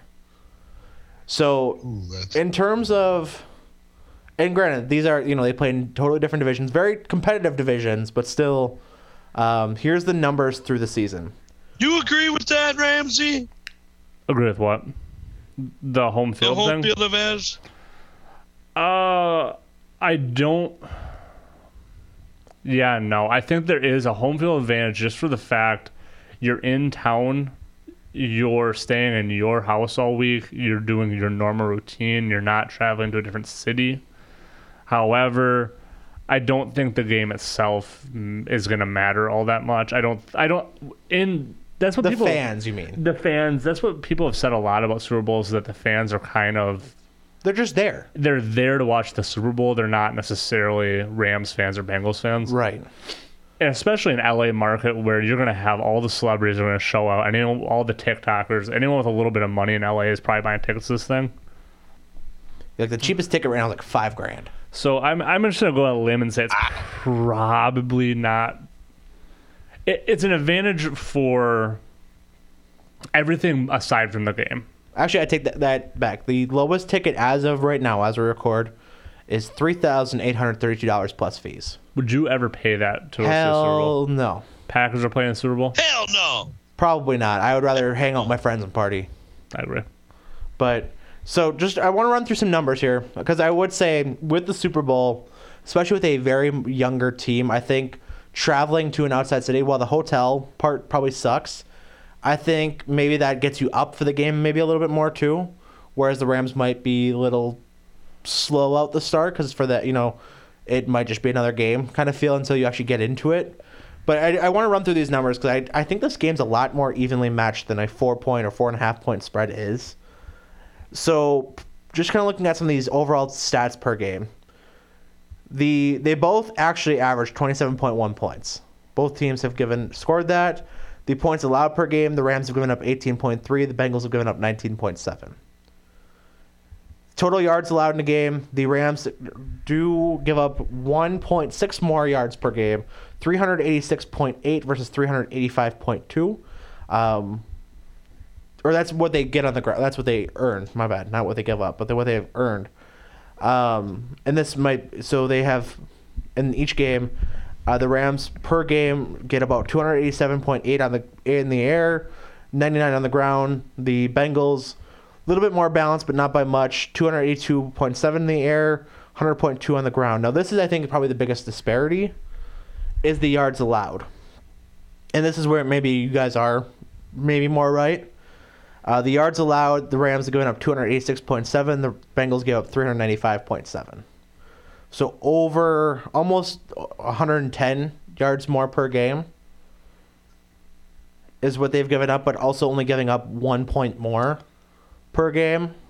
Well, like we were saying earlier, I, I think this game is fairly simple, and because I would agree what you just said, it's fairly evenly matched across the board, right?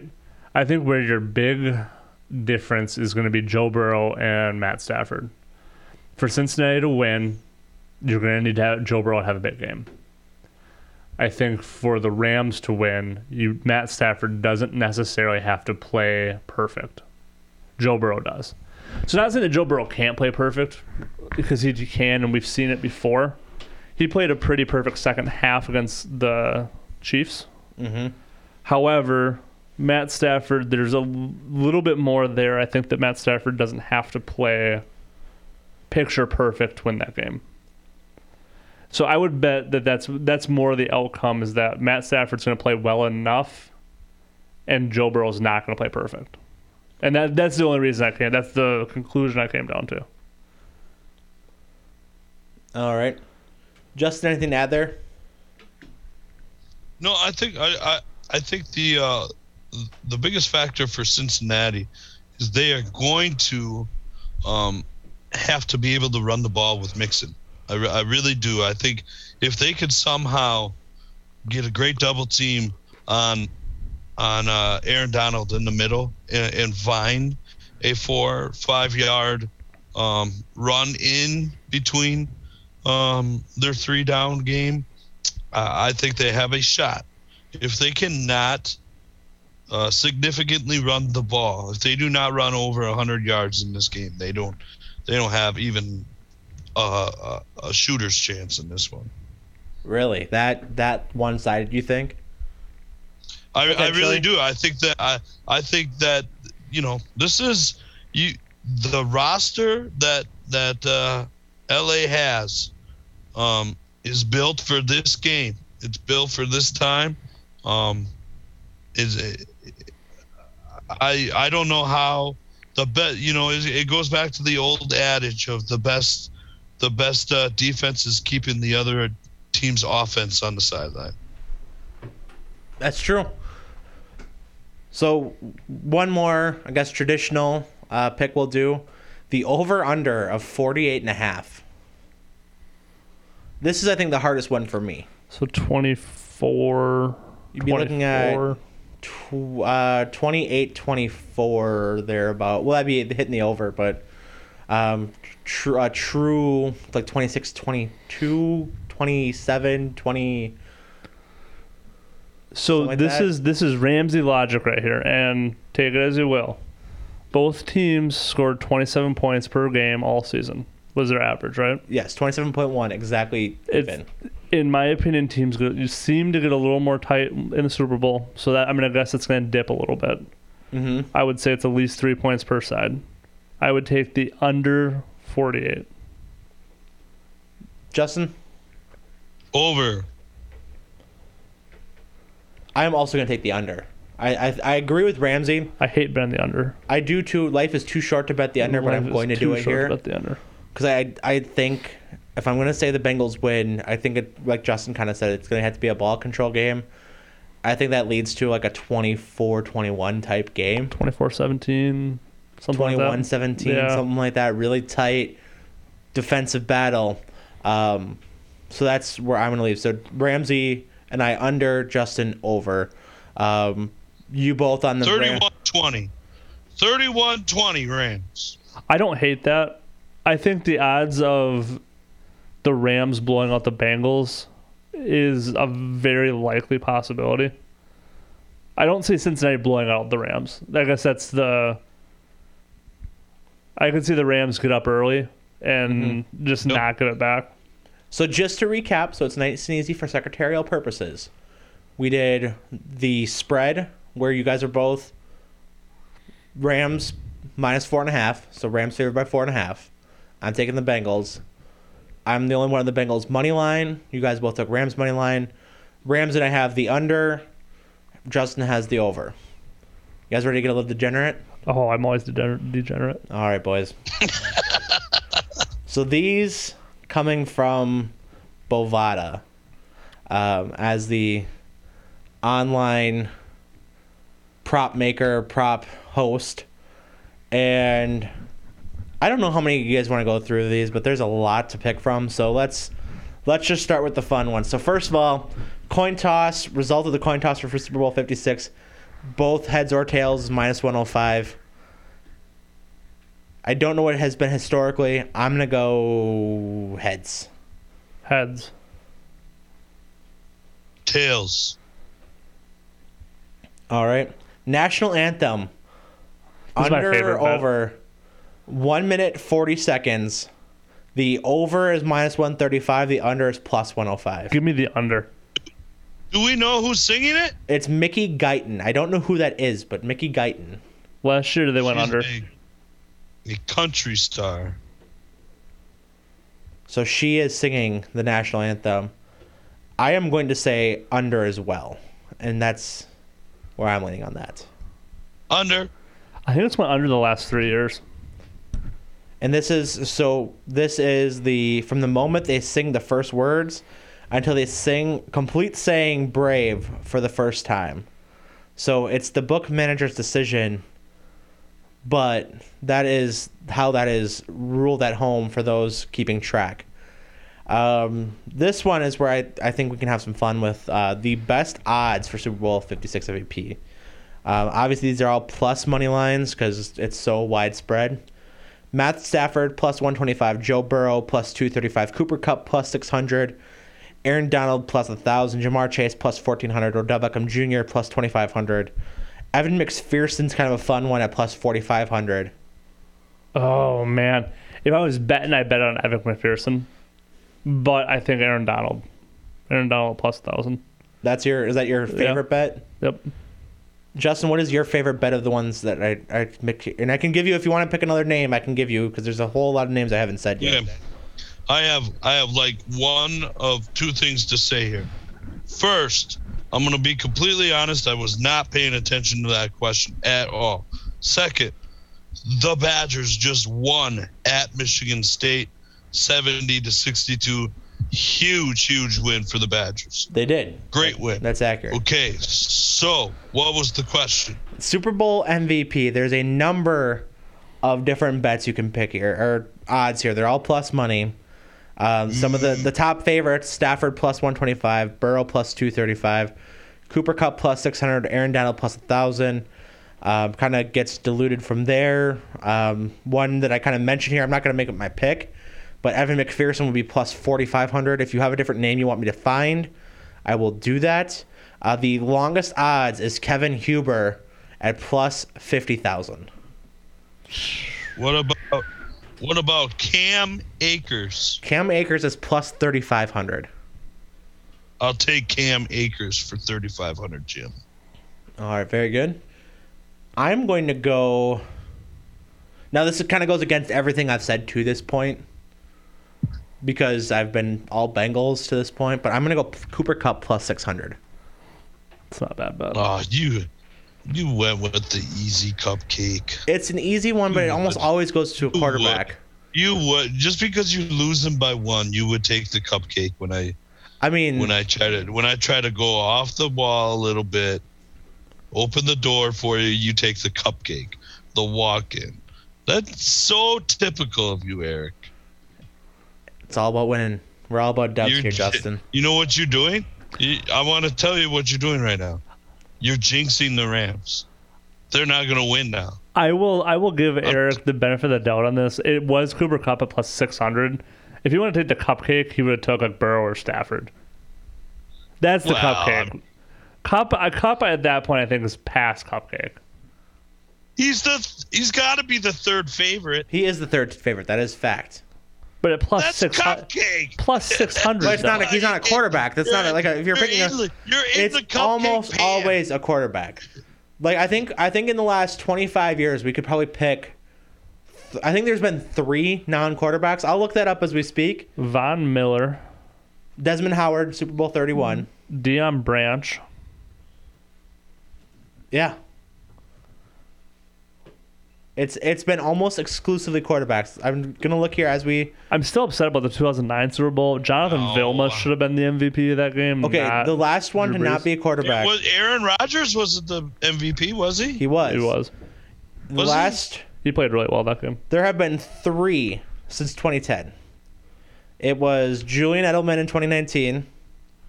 It was Von Miller in 2016, and Malcolm Smith in 2014 for the Seahawks. Uh, Uh, 2009 was Santonio Holmes, What position was Malcolm Smith? linebacker. no. Didn't the cornerback for the Patriots win it one year? No, Brady gave him the MVP award, Butler? I believe. He didn't win it. Uh, you can make the argument he maybe should have, but he did not. Oh. Um, if we're looking backwards here, it's been Brady, Mahomes, Edelman, Foles, Brady, Miller, Von Miller, Brady, Malcolm Smith, Joe Flacco, Oh, Eli James Manning. White should have won it one year too. He should have in the the 28-3 comeback. I wholeheartedly agree with that. Uh, Eli Manning, Aaron Rodgers, Drew Brees, Santonio Holmes, Eli Manning, Peyton Manning, Hines Ward, Deion Branch—two years in a row, 2005, 2006, non-quarterbacks. So he did take the cupcake. Look at all the receivers on that list. I still think the you. Uh, quarterback. The quarterback has the best odds. I mean, I'm with you, Justin. All right. Of the Jinx the Rams now. the 55 Super Bowls, it has been a quarterback 31 times. the jinx is on it again. The jinx is on the path again. Telling you. Whatever. Cooper Either Kupp's probably Cooper Kupp's probably going to tear an ACL now because of you. then I probably win my other two. It is what it is, Justin. You got to hedge your bets.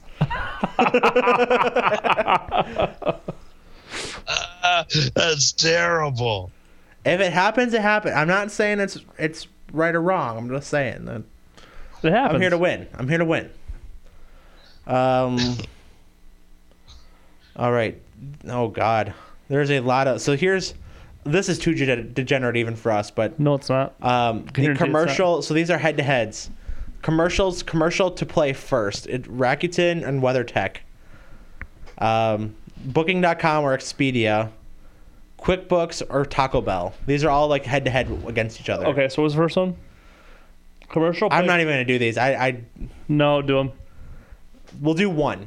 So we can pick one of this group. I'm gonna do. We'll go QuickBooks versus Taco Bell. QuickBooks is the favorite at minus 160. Uh, Taco Bell's plus 120. I'm gonna go Taco Bell. I love Taco Bell. What's QuickBooks? What do they do? Like bookkeeping, Taxes taxes, and Oh, Taco Bell. Does QuickBooks even have a fucking ad? yeah, they're. I know Taco Bell does.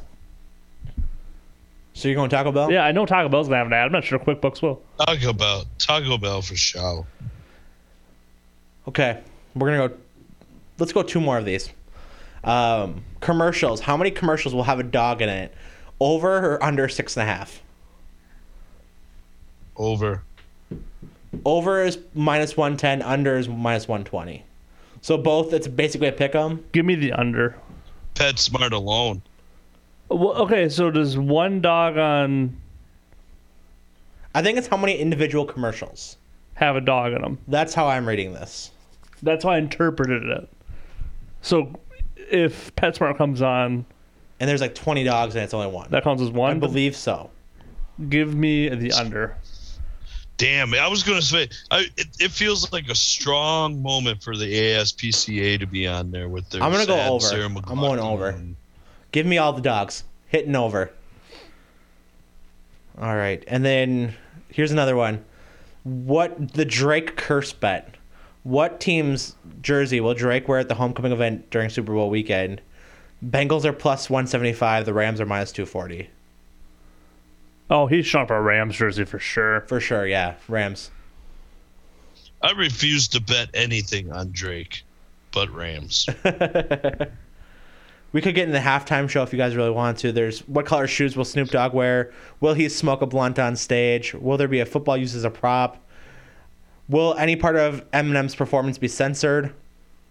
Will Eminem wear a hoodie or a hat? Yes or no? Hoodie. No, that like it's yes, yes or no. Will he wear one of those two? Yes. yes. Yes, I'm, I'm just saying. I'm, I'm I've, loving. I've never seen Eminem without a hat or a hoodie. No, right? Will there be a wardrobe malfunction? Plus, yes is plus 950. No is minus 330. Who is it? Little Kim? Isn't it Little Kim? I don't think that's how you pronounce that. It's probably Lil, not Little, but He's old. Give him a break. Whatever. yeah, that's true. I, isn't it that Little Kim? That's how we heard it when you said it the first time, Justin. I'm so terrible. I know. How many? Anyways, I love prop Hey, bets. We're not gonna hey. we're not gonna do any of these. I just want to read them off. Um, how many players will have a passing attempt over under two and a half? So basically, the two quarterbacks and then one trick play. Give me the over. Over is plus one fifteen. The, the Rams are gonna fake it at least once. Yeah, McVay's gonna give the ball to Odell, and Odell's gonna. Odell's a fucking cannon. I'm gonna go Yeah, over on that one too. Odell's a cannon. They're gonna. Odell's gonna throw a pass. What's what's the odds on that? I I can look to see if I can find it, but How many fakes? Saint or uh, LA has ran this year. How many fakes does LA run the Super Bowl over under one and a half? Over God, there there there's some degenerate shit out there, guys. I don't. the old fake snap. The old Snap Fumblerooski. it. Touch the quarterback's hands with Last- the ball. and last one we're gonna do. Runs it. Last one we're gonna do. The color of the liquid of the Gatorade will be orange plus 135, red plus 1000, lime slash green slash yellow is plus 350, clear slash water plus 350, blue plus 325, purple is plus 1200. Give me blue. I'm gonna take. Yeah, I was gonna say I'm taking the cakewalk on this one since it's you and the Rams are blue. I'm going blue. Give me red plus a plus 1000. It's usually orange. It's usually orange or Water. it's usually orange. Yeah. What's orange? Orange is plus 135. That's the true cakewalk. Uh, I'll stick with blue. It's got to be blue. All right. So hopefully, hopefully our secretary kept track of all these. So, Shauna, if you're listening, please, you know, props to you here. Congrats for listening through all. She this went to college though. That's factual. Yeah, She she's doesn't know- educating minds, and she's also taking our degenerate bets on paper. so good on her. All right, boys. With that, um, really, I guess that's almost about a wrap here. Any final Super Bowl parting thoughts for either one of you guys? Go Bengals. I love Joe Burrow. Joe Burrow. He should be the MVP of the league. I, I've said that before. That's a really bad roster. He's managed to squeeze every ounce of talent out of.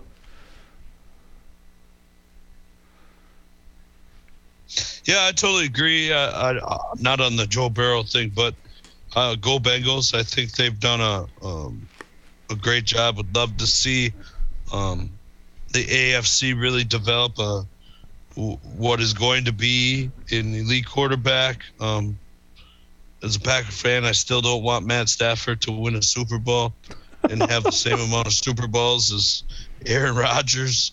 Um, but I, I I truly think that um, the Rams are are the better squad here, are the better team, are built for this exact moment. They have they have betted against the future to be in this moment, and I think that that you're going to see that pay off um, again because it's it's kind of a replay. Um, in in what will be the last two Super Bowl champions teams that have really um, gone after a Super Bowl with uh, hedging the future towards what uh, what could be the now. Yeah, I, I'm just excited. I think this is the most excited I've been for a Super Bowl in the last couple years. I think part of that is just the fact that I mean, you look at the last two years, the Packers were so close, two years, and I think that kind of took away from it for me, personally, just a little bit. But getting bounced the divisional round, you could kind of get those couple weeks to get over it and um, watch some of the other games. And I am very much rooting here for Joe Burrow. I he is so much fun, and I I want nothing more than to see him recreate the picture after the national championship game, stogie in the mouth, chilling like a villain, no fucks given, and you know, do I, I do agree with you, Justin. I do think the Rams have the better overall team, but I also think there's a lot of pressure on Matt Stafford, on those veterans on that team, whereas Cincinnati is here way earlier than they quote unquote should be. And I think part of that, like I said, the whole traveling aspect versus, um, like the Rams might be a little complacent sitting at home uh, all week. Uh, you know, I think they, you know, they, there's a possibility they come out flat. Where I think the Rams come or the Bengals might come out amped up. Maybe they play a little bit more loose at start of the game. So I, I think we're gonna we're in for a great game. I hope it is a good game, not like the blowout last year. I mean, which was so much fun just in the party last year we were at, where everybody except me and Rams is rooting against Tom Brady. We're just sitting there just reveling in in Mahomes' mistake after Mahomes' mistake. But I just love Tom Brady. so with that, I, I mean, we kind of all hit on it what we're rooting for the next week. But anything else you guys want to talk about as to what we're rooting for in the next week for either of you guys? I've got one betting thing, one betting thing for you guys, and this is for whoever places the highest. Who's going to win the poll for the 500 this weekend? Kyle Busch. It will be Alex Bowman. Wow, I'm surprised. You guys left the cupcake open. The easy pick. Denny Hamlin. Denny Hamlin never really qualifies well. He wins the race almost every frigging year, but no, the, like it's it's weird to I me. don't know Like that I'm gonna, but I don't know that I'm going to take Denny Hamlin. Traditionally speaking, as a Hendrick driver, they Hendricks do they do dominate in that qualifying, just letting them run. I'm going to go William Byron. Well, that's not That's bad who one. I'm going. William Byron. That's a good pick. I I think you So guys are both. So whoever finishes the highest. All right, you got that. Of course, none of none of it really matters because it's the only top two that count, right? They st- they're still doing it that way. They didn't change this too. As far as I'm aware, yeah, it's just the top two basically. Midweeks, the duels, they're still gonna do the duels and stuff like that. As far as I'm aware, who knows with NASCAR nowadays? Sure enough. Okay. But all right, with that episode number 61 in the books here. No more parting thoughts. Just time to watch some football. Watch the NASCAR qualifying if you're up for it. Plenty of college basketball coming up in the upcoming week. Stay pay attention to our Facebook page. We'll have plenty of our Monkey Knife Fight picks, plenty of other news coming up here. For Ramsay, Justin, myself, Eric Fisher, we are signing off episode 61 of the Root for Wisconsin show. We're out. See ya. Bye. Salute.